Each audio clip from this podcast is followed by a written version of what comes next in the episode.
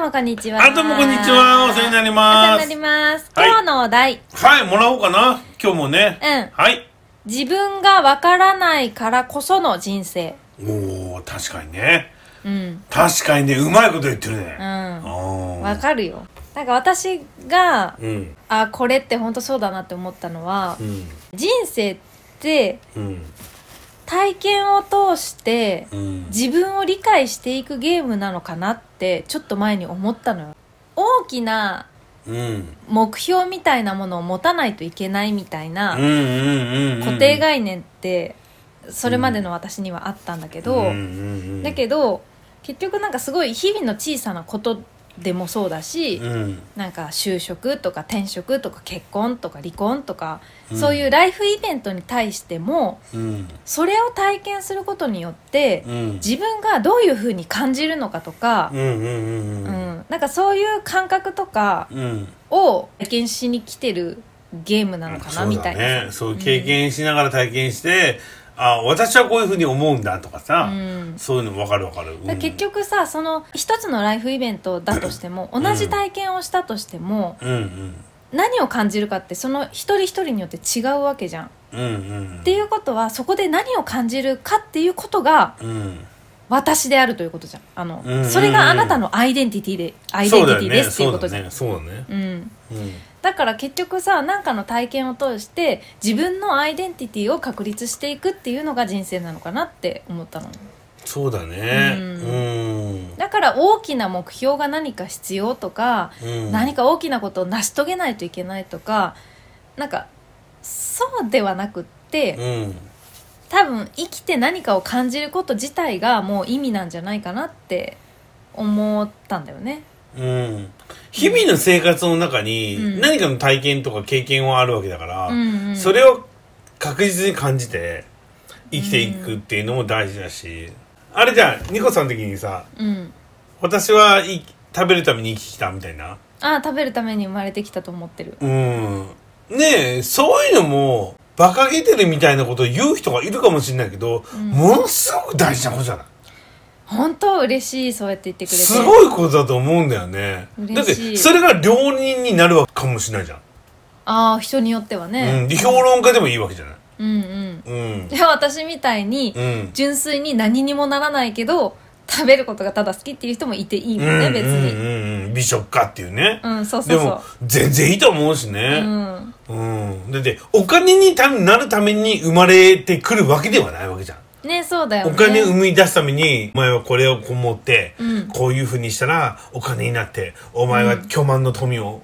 っていうのは違うじゃん、また。そうそうそれってだって生まれてくる意味がもうマネーマネープランとそうそうそうそうそうそうそう。なんかくっついちゃうからそうそうそうそうじゃない気はするよねそう。ね、お金で全てができてるのはこの世が。うんだからそれは必要かもしれないけど、そうではないじゃん、本当は。そうだよね、うんだってすっごく大金持ちの人でも、うん。やっぱりあの全然幸せじゃない人っているわけじゃんそうそうそううそれって結。局お金イコール生きる意味じゃないってことじゃなうい、ん。もちろんお金ないと生きていけないしお金は大事だと思うけど、うんそこが全部でイコールで生きる意味にはならないっていうことの証明だと思うんだよねそのそうだよね大金持ちの人でも幸せじゃない人がいるっていうことは。と思うよ。なんかね、それを逆にさ、うん私は食べるために生きてきたっていうの言える方がかっこいいと思本当う。うん。確かにね 食べるために生まれてきたなんてね私多分言えるようになったの30過ぎてからだもんねうん。なんか20す代のごいよね時って、うん。それこそ多分そんなこと言ってたら、やっぱりねうんうんこいつ全然向上心ないとかこいつはなんか、いいはい正直でバカっぽいってそうそ言われうる。バカっぽいよね、うん、バカっぽいって思われるし、言われるし、うんもう何言ってんねんもっとちゃんとしろよって考えろよとかそうそうそうさ、うん多分こいつ全然ちゃんとしてないやつって思われるだろうんなるやんなうと。思う、ううんでも30過ぎてからねやっぱり私も言えるようになったっていうかだって本当にそう思うもんって今思ってるもんねうんこっちも見ててそう思うもん。そう でしょそう思うもん。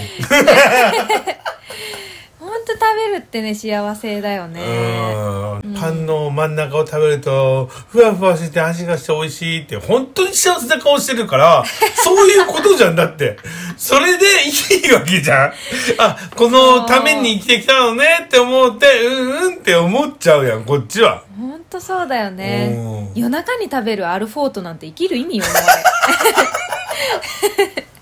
すごいなアルフォートに愛を感じたことがないあなれ本当に夜中にねあうのん冷凍庫でキンキンに冷やしたアルフォートを食 べるってもう幸せ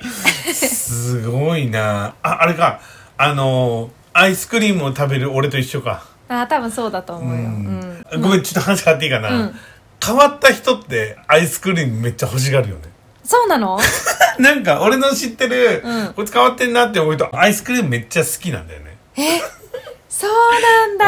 なんかアイスクリームとは言わず冷たいものを欲しがる。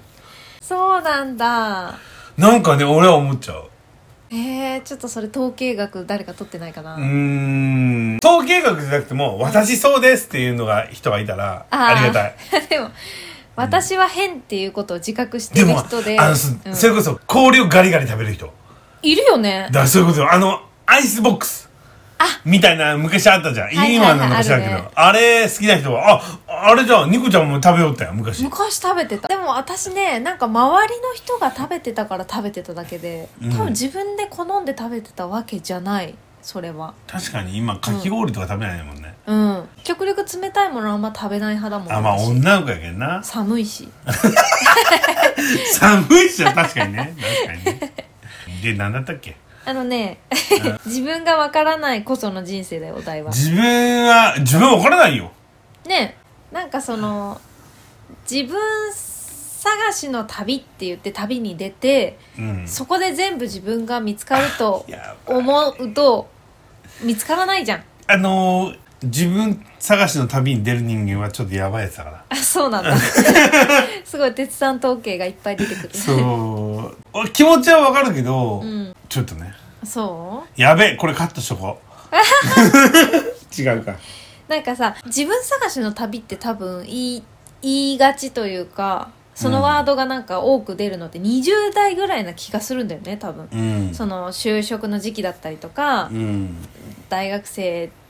から社会人になる境目だったりとか、うんなんかそこでやっぱり自分って何が得意なんだろうとか、うん自分って何が好きなんだろうとか一回その見つめる時そ期うだがねそう来だたね時に、うんやっぱりなんか自分探しみたいなワードが出ると思うんだけど、うんでもさ私結局一生自分探しやってると思うそうなんですよだから、若い時に言ってるとか旅にしてるとか構わないけど、うんずっと言ってる人間っていやそれってみんな本当はそうだからそうそうそうそうそれを改めてまなんか旅に出るってちょっとおかしくないって俺は思っちゃうのようんまあ、もちろんね旅で得ることは絶対あると思うんだけうど、ん、それはね、うんうん否定しないしいいんだけどでも自分探しの旅は絶対20代では終わらないと思うだかそらなんかそこで自分を全部見つけられるかというとう、うん、そこで自分を全部見つけられるわけじゃないと思うんだよね、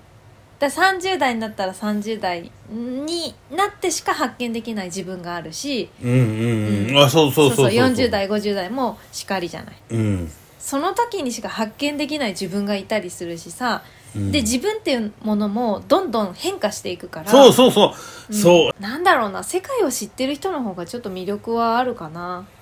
まうあんその,、その人にもよるけどやっぱ世界を知ってる人って日本の固定概念にとらわれてないとか、そういう意味では魅力的だと思うな、いやー俺ね海外行ってるやつ好きだなーって思う最近はうん、視野が広いもん広い本当に素晴らしい、うんうんあの国ではこうだったよって言われるとさめちゃくちゃ説得力があるっていうかさう、んいやーバックパッカーになりたかったもん多分なってたもん俺、あそううん、虫嫌いだけどね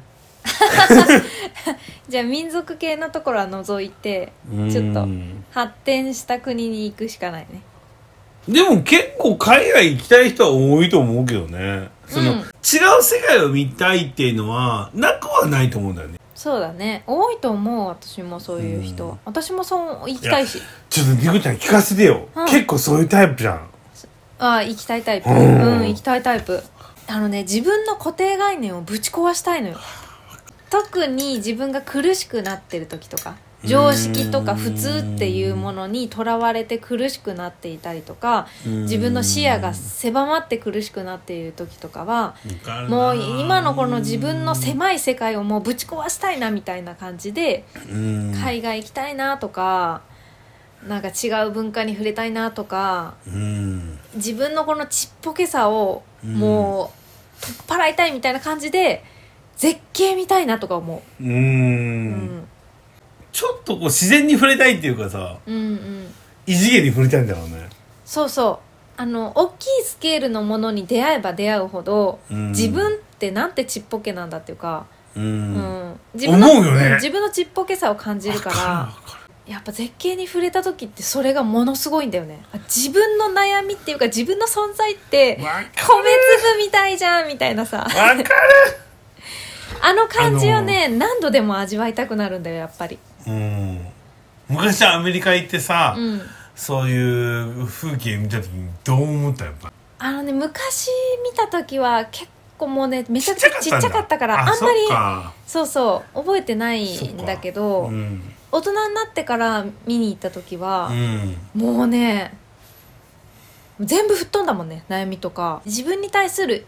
自意識みたいなものうん自分にこだわっていた部分とかうん自分のプライドとかうん悩みとか、もうそんなもの全部吹っ飛んだよね、うんへえ自分って米粒以下みたいなさ、うん別に悪い意味じゃなくてううんんなんか